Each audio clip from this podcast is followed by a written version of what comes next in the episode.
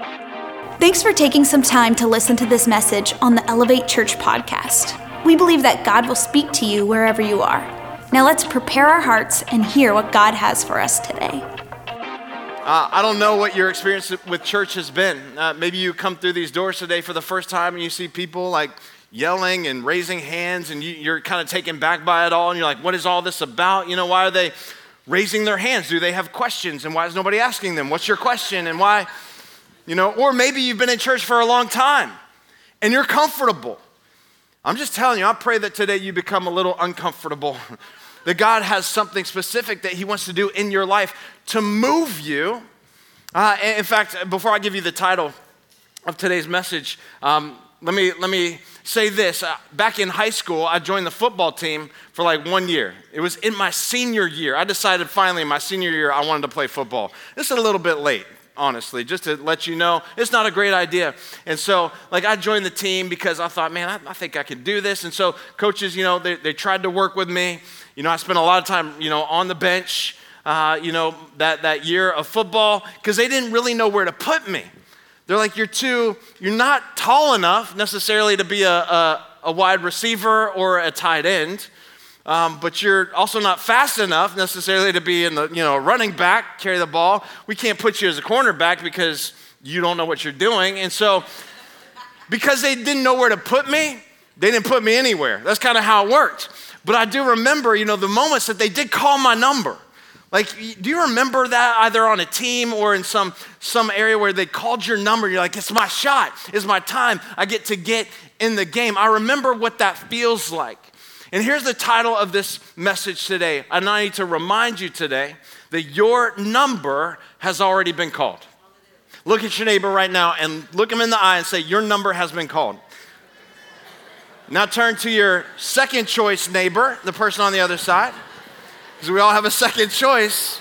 I just made it awkward for you. Tell them your number has been called. It's been called. Luke chapter 2, verse 11 says, Today in the town of David, a Savior has been born to you.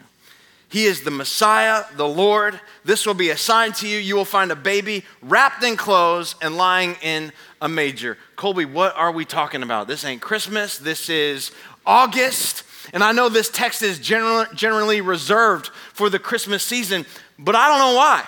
Because this text is describing the Savior of the world who's been born into the earth, that is God's plan to restore humanity back to Him. I don't think we talk about this enough, that this baby Jesus came into our world. In fact, for the next few moments together, we're gonna look at two books uh, the, the book of Luke and also the book of Acts the Gospel of Luke and the book of Acts. And both of these were written by the same author, Luke, not the Skywalker, Luke, the doctor, the physician. And as a physician and doctor, he wrote a very orderly account of the life of Jesus, all that he witnessed. And so he starts out by presenting to us in Luke 2 the birth of Jesus.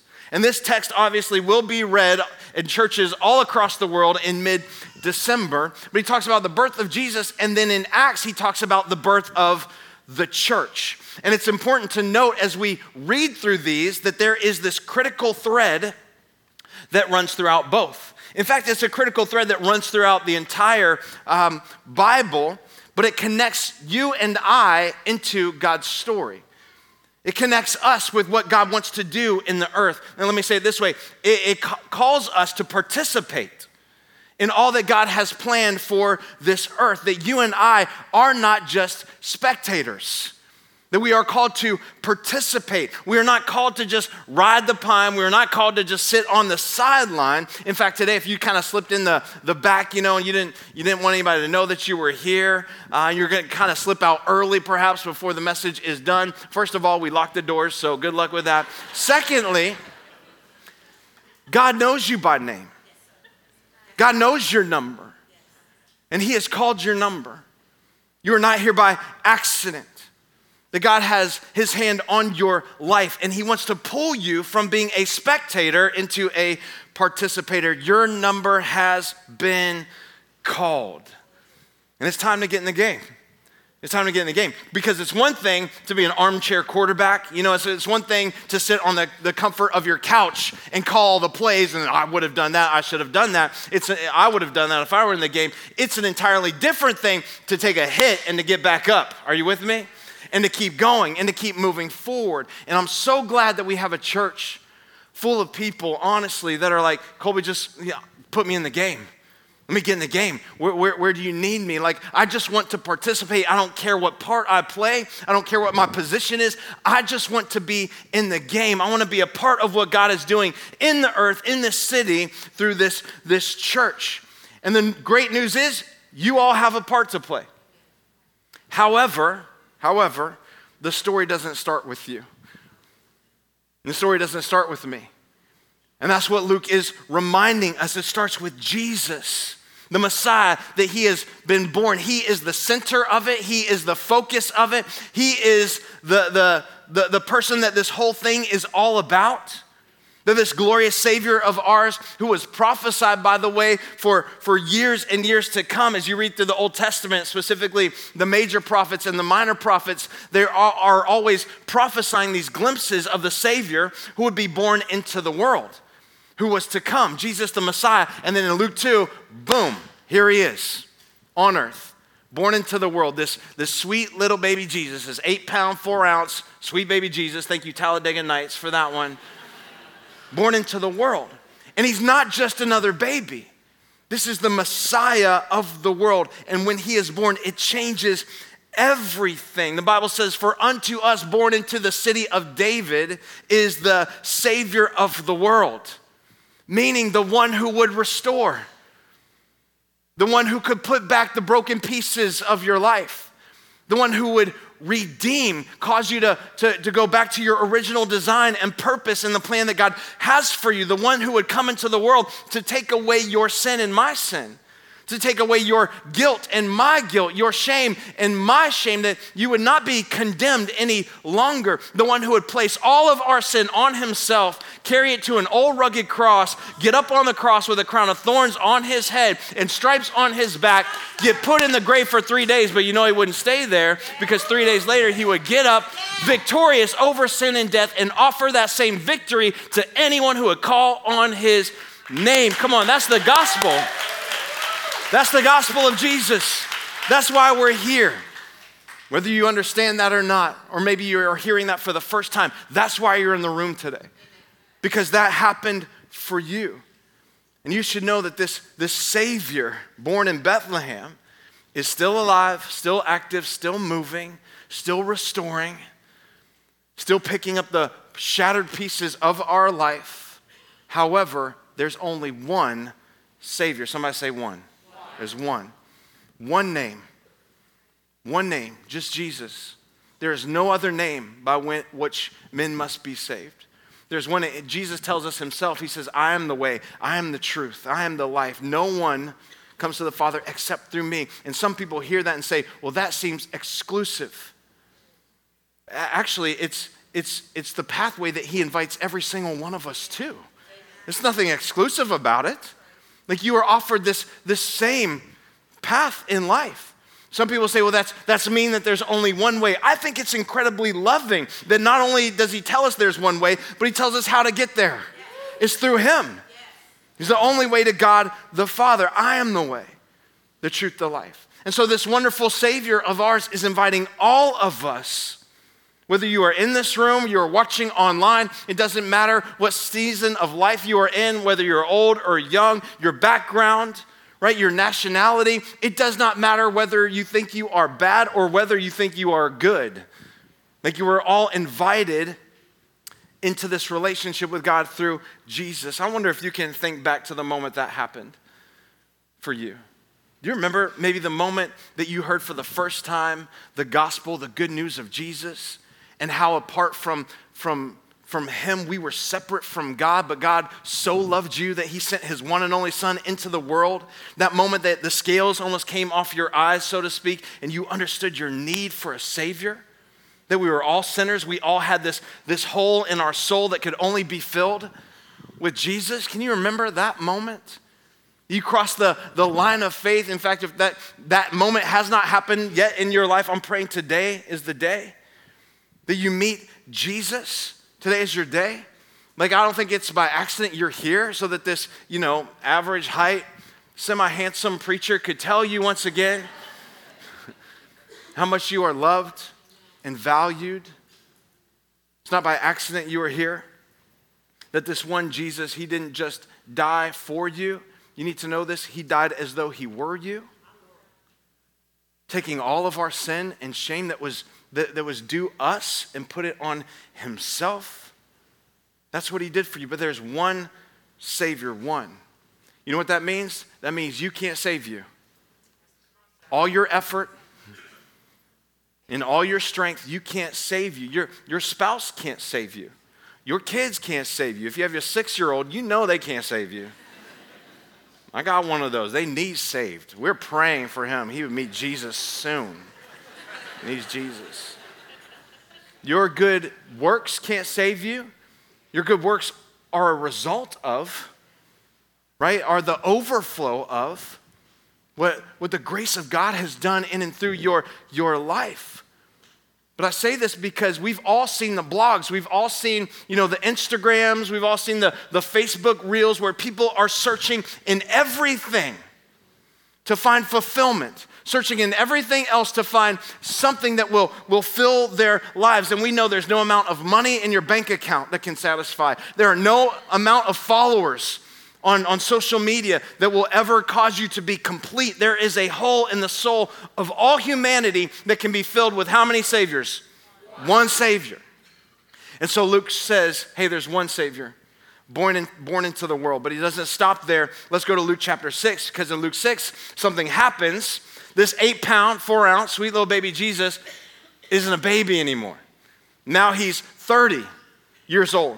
And in Luke 6, verse 12, he begins to pick people. He begins to call people. He begins to call numbers. Look at it. It says, One of those days, Jesus went out to a mountainside to pray. And he spent the night praying to God. When the morning came, he called his disciples to him and chose, what's that number? 12. 12 of them, whom he also designated as apostles. So we have how many saviors? One savior. And now Jesus is, is picking how many disciples? 12, and calling them apostles. One Savior, he chooses 12 disciples. And I like that he picks these guys. Because when you read the Bible and you read about who these guys are, here's what, at least what I think. I'm like, man, I think I could have been a disciple too. I think Jesus could have picked me. Because these guys were not the sharpest knives in the drawer. Are you with me? Like you read some of the stuff that they did and said, and you're like, he is dumb. But then you're like, I'm also dumb. I think Jesus might have picked me. I think he might have put me on his, his team as well. And he would have. And here's why. I want you to write this down. Jesus picks projects, not perfection. Is anybody grateful Jesus picks projects and uses projects? I think sometimes we think God just uses perfect people, people that have it all together. Like we see somebody doing some great things for God, and we're like, well, of course he's using them. Look at look how he smiles like all the time. Like I don't think I could ever smile that much. Obviously, he's the, the obvious choice for God to use. We think Jesus picks based on perfection, but how many of you know he, he does not pick the obvious choice? He is not interested in the obvious choice. Honestly, as you read through scripture, you'll see that he picked a timid stutterer to lead millions out of Egypt, out of captivity. He picked a, you know, the youngest of eight, a shepherd, to be the second king of Israel, uh, of, of Israel, and a man after God's own heart. He picked a Christian killer in Paul to write two thirds of the New Testament that we're reading and learning through uh, even today. He's picked, you know, a virgin, a, teenage virgin to carry the Savior of the world. God does not pick perfection, He picks projects. And He chooses them based not on ability, but availability.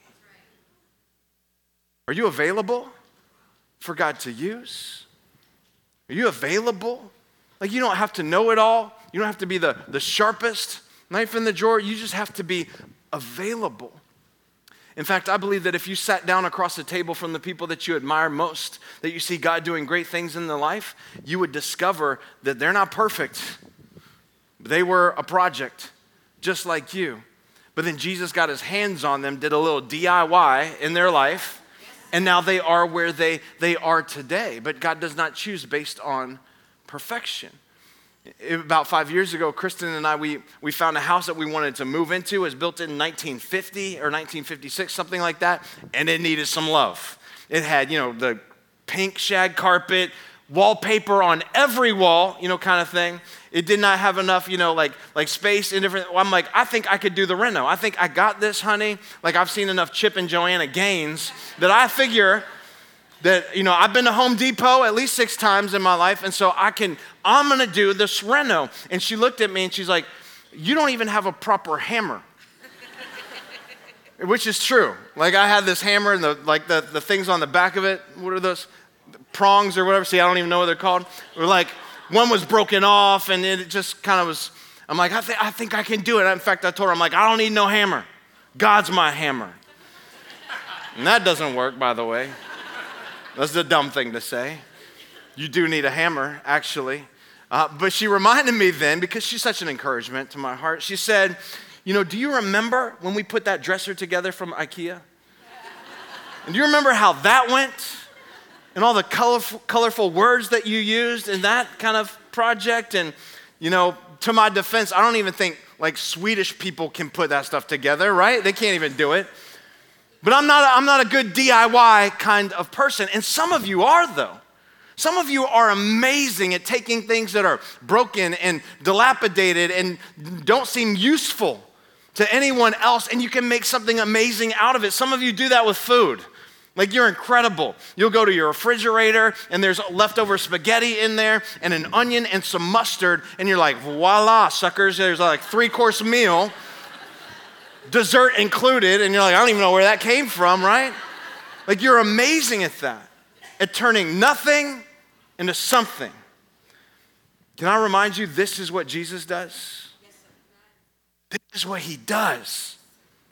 He takes something that was broken and he makes it brand new. He can take a marriage that was dying and cause it to thrive.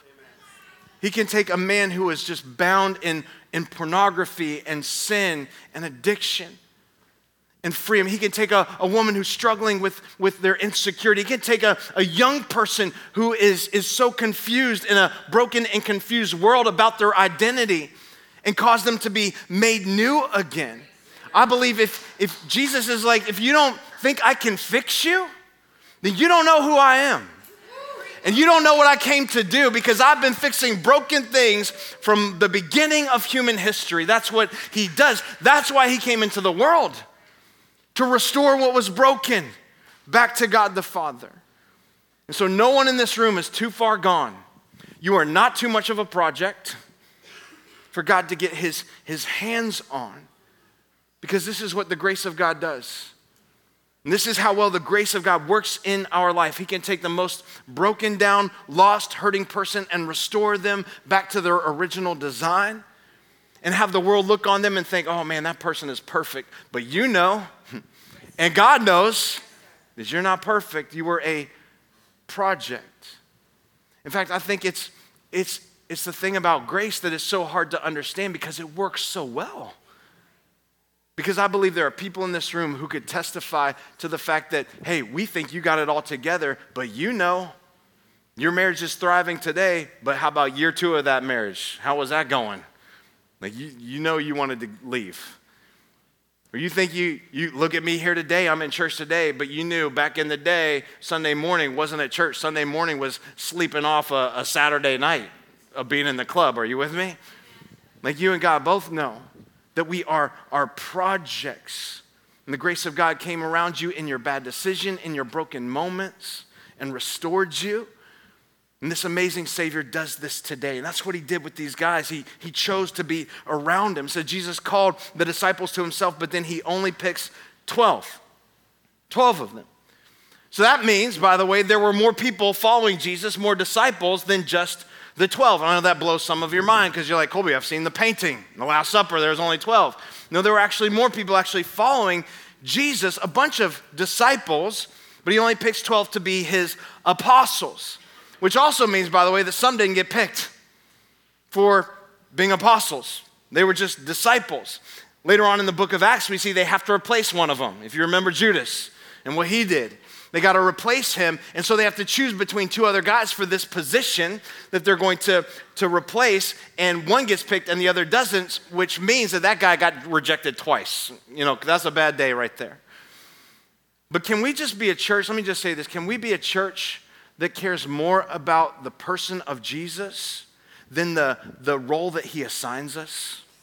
Can we just be a church that cares more about, about getting as close to Jesus as we can and not so concerned about where someone else is on their, their journey? And we just be a church that's like, Colby, I don't care. Like if you if you need me to come in during the week and clean bathrooms, let me I'll do that. I'll serve there. If you need me out in the parking lot, I'll serve. If you need me to hold kids, you know, and love on babies and, and, and teach little ones and our elevate kids, like I don't I don't care. I just want to get as close to Jesus as I can. Just put me in the game. Aren't you grateful for our serve teams here at this church? Come on, let's just give it up. They do an amazing job week in and week out. Like, let's just be people that care more about who God has called us to be than the, than the applause or accolades of people and the platform opportunities. Many saviors, one, not many saviors, one savior, 12 apostles, and it keeps going. Look at Luke 10, verse 1. It says, After this, the Lord appointed 72 others. Somebody say 72. 72 others, and sent them two by two ahead of him to every town and place where he was about to go. He told them, The harvest is plentiful, but the workers are few. Ask the Lord of the harvest, therefore, to send out workers into the harvest field. Go, I am sending you out like lambs among wolves. Uh, skip down to verse 17. It says, Those 72 returned, and I love this, with joy. And here's what they said Lord, even demons submit to us in your name.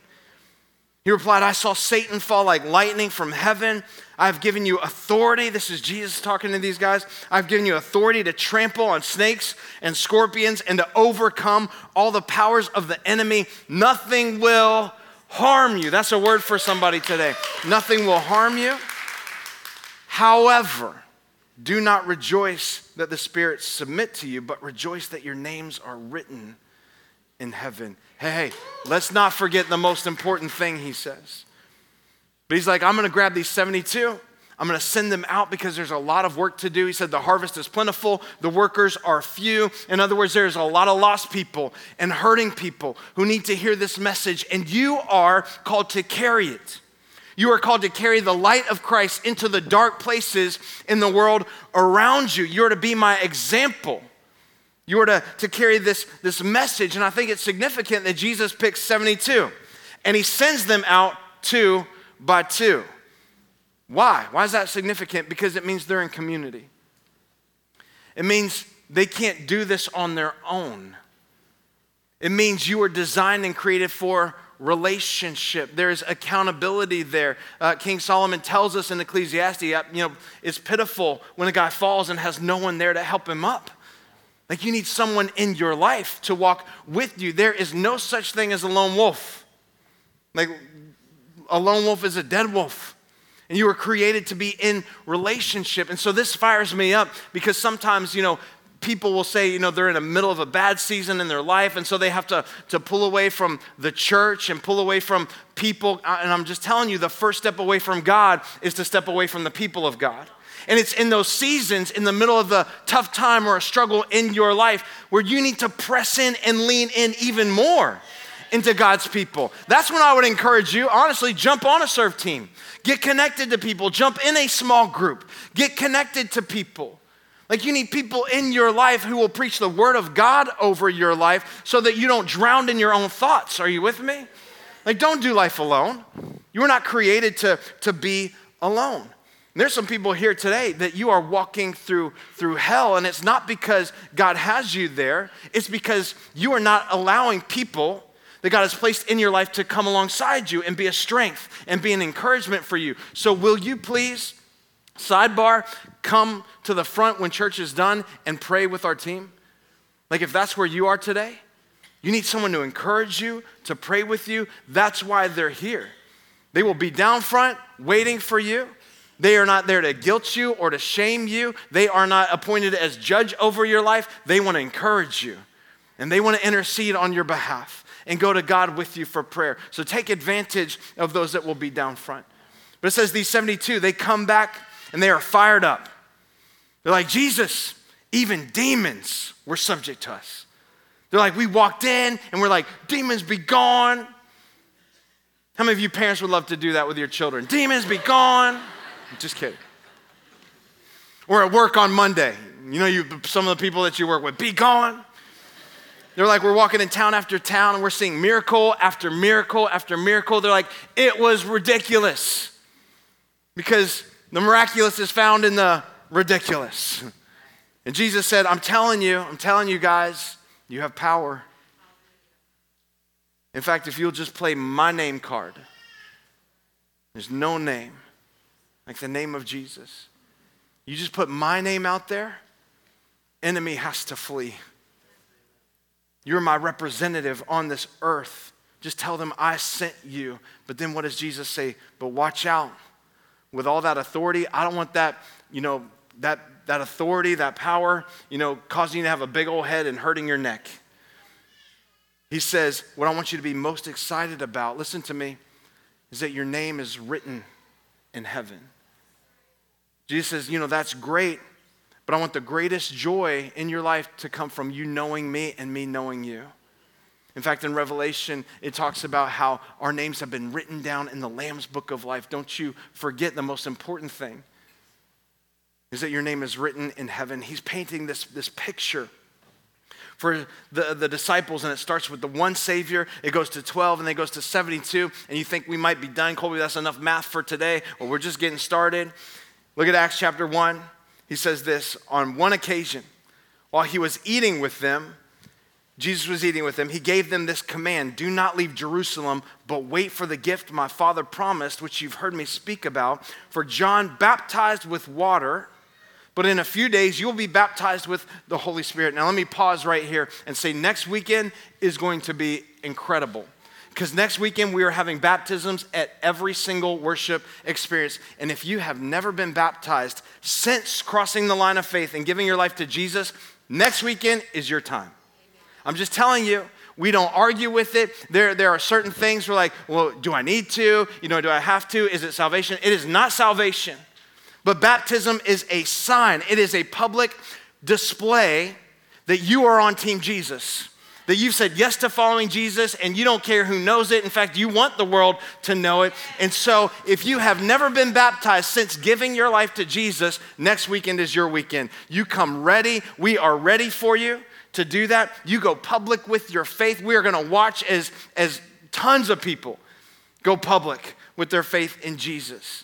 Like, this is why. And the word baptism, by the way, is the word baptizo. It, it means to dunk, submerge. Because people ask all the time, why, why don't you sprinkle, you know, or do you, you do this? We're like, well, because God's word tells us just to dunk them, just bloop, bloop, all the way under, all the way back up. So that's why we do it. But next weekend is your weekend if you haven't done that. Or even if you were baptized as an infant, can I just tell you something? All that made you was a wet baby. And that's great. That's great that your parents wanted that for you. But since coming to Christ, you haven't been baptized. I'm just telling you. I'm just telling you, it's the next step that we take as followers of Jesus. But he says this John baptized with water, but in a few days, he says, You'll be baptized with the Holy Spirit. And then verse 7, skip down, he said to them, It's not for you to know the times or the dates the Father has set by his own authority, but you will receive power. Somebody say, Power. power. When the Holy Spirit comes on you, and here's what that power will cause you to do be my witnesses in Jerusalem and all Judea and Samaria and to the ends of the earth. Verse 15 In those days, Peter stood up among the believers to a group numbering about, say it out loud, 120.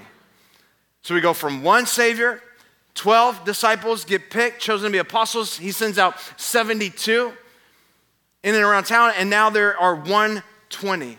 And 120 hear that this power is about to come on them. This power is going to, to fill them for a purpose, and that purpose is to be the witnesses of Christ in their families, in their communities, in the world around them. In other words, what you have been called to do, listen to me, you cannot do on your own. How many of you have learned that in your life, the moment you give your life to follow Jesus, like you are automatically put into the deep end? You are automatically put in over your head. You know why that is, by the way? You're thrown into the deep end so that you can depend on God's strength in you. Like if you just did it by yourself, who gets glory for that?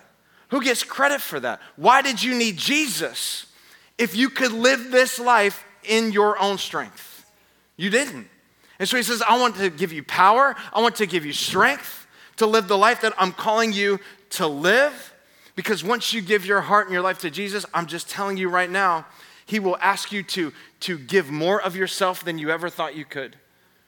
He will ask you to, to go places and do things that you never thought you could in your own strength. And the reality is, you can't. He will ask you to, to, to be more generous because following Jesus, you don't get more greedy, you get more generous. He will ask you to serve more and do more, love bigger than you ever thought you had the capacity to love. The God of heaven says, I don't want you living a life you can live in your own strength. So the Holy Spirit's going to come on you and fill you. And just as, and I love the fact that Luke, Luke talks about how Jesus was Emmanuel, God with us in Luke 2. Now he's talking about how the Holy Spirit is God in us. God giving us a strength and power and equipping us and empowering us to do what he's called us to do. And that happens in Acts chapter 2. The Holy Spirit comes on them, power fills them. In fact, the Bible talks about this event that happens where, where they start speaking in all these different languages so people around that are in the, the city at that time can understand the gospel and nobody believes it. You know, there's a lot of people saying around, well, these guys are drunk. You know, they've lost their mind, they've been hitting the bottle. And Peter stands up, look at it in Acts chapter 2, verse 14 through 18. I'll have the band come help me shut it down. He says this Hey, listen up, you guys. Let me explain something to you. You know what I'm talking about? Got some splaining to do right here. These people are not drunk as you suppose. It's only nine in the morning. He's like, Who gets drunk at nine in the morning? I know some of you are like, Well, back in the day. he says, This is what was spoken about by the prophet Joel in the last days. God says, I'll pour out my spirit on all people your sons and your daughters. In other words, this won't just be a man thing, this won't just be a woman thing, this is going to be an everyone thing. Your sons and daughters will prophesy, your young men will see visions, your old men will dream dreams. Even on my servants, both men and women, I will pour out my spirit in those days, and they will prophesy. Look at verse 41. Peter preaches this amazing message about Jesus and the gospel empowered by the Holy Spirit, the one and only Savior. It says, Those who accepted his message were baptized, and about how many were added to the number that day. So follow this one Savior. He chooses 12 disciples, he sends out 72. There are 120 in this upper room. The moment the Spirit falls and empowers them to do what God's called them to do, and then, like almost the next minute, it seems like they're delivering this message, and 3,000 one day get baptized. 1, 12, 72, 120, 3,000. 1, 12, 72, 120, 3,000. And did you know the book of Acts does not have an ending? Like, like some of the other books, you can read it. There's no sign off. There's no, all right, that's it, deuces. You know, there's no goodbye. There's no, I'm done. That's it. Do you know why that is? Because it's not over. Like, we're the church. The church is still going, the church is still growing. The church is still the vehicle that God established in this earth to bring the message, the gospel of Jesus to the world. Like, this is our role, this is our time. Your number has been called, He is not done. Our job is to now take this, this message about Jesus that has been ignited on the inside of us and take it to the, the dark corners in the worlds around us. And that does not necessarily mean overseas, other places. It could be the darkest areas in your life or in your own home. It could be in your school. It could be in your places of work. But you have been called and equipped to partner with God with what He is doing in this earth. You are a participant in the story of redemption. You are a participant in God's plan to tell people about Jesus. Your number has been called.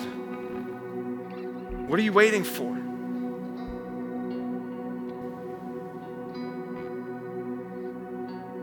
I need to tell somebody stop stop letting your failures stop letting your mistakes disqualify you. What are you waiting for? It's really time to get up off of the, the stands and into the game. Like, I, I have this sense of urgency, you know, and sometimes you have to forgive me. But I just know that everybody you lock eyes with around you is going to one of two places. And apart from God, our sin separates us from Him for eternity. And it does not have to be that way. It doesn't have to be that way. And God wants to use you to carry that mission into your homes, that message into your homes, to your families, everywhere you can. 1, 12, 72, 123,000, and now you, and now me. So it's our turn. So I have two invitations for you today. Would you stand up to your feet and just in a spirit of prayer? Bow your head. Here's the first one. Ah, maybe the most important one.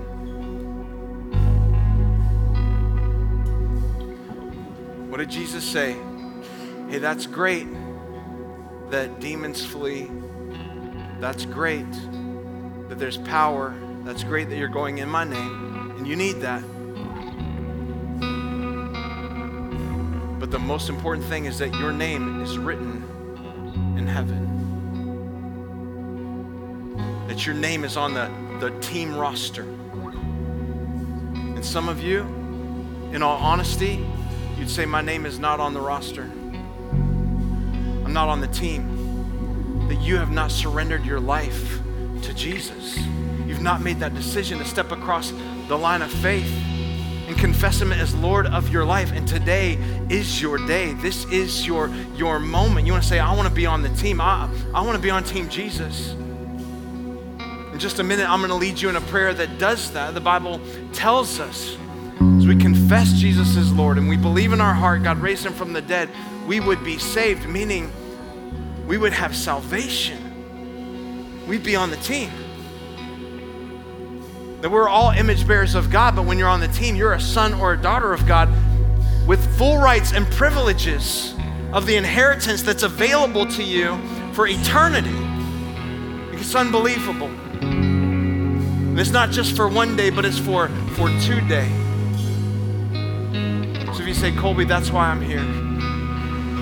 That the Spirit has moved you to perhaps one day for the first time, today for the first time, scales have fallen off your eyes, so to speak. You, you've, you've come alive to the fact that Jesus gave his life in your place, and there's nothing you could do to bridge this gap between you and God the Father. And you've been trying to fill your life with everything else, and you've come up empty. And I'm here to tell you today the only thing that fills it is this one Savior, one Savior, Jesus, who is the way, the truth, the life. So I want to lead you in a prayer that does that. If you say, Colby, when you pray that, I am praying with you. I am crossing the line of faith. I'm surrendering my heart and life to Jesus, either for the first time or the, for the first time in a long time, you're coming back to Him. Would you right now throw your hand up? No one's looking around. Just be bold about it. Say, Here I am. I want to see who I'm praying with today in this house. Yeah, awesome. Just keep it up. Keep it up. God bless you. God bless you. God bless you. All around this room, so many of you.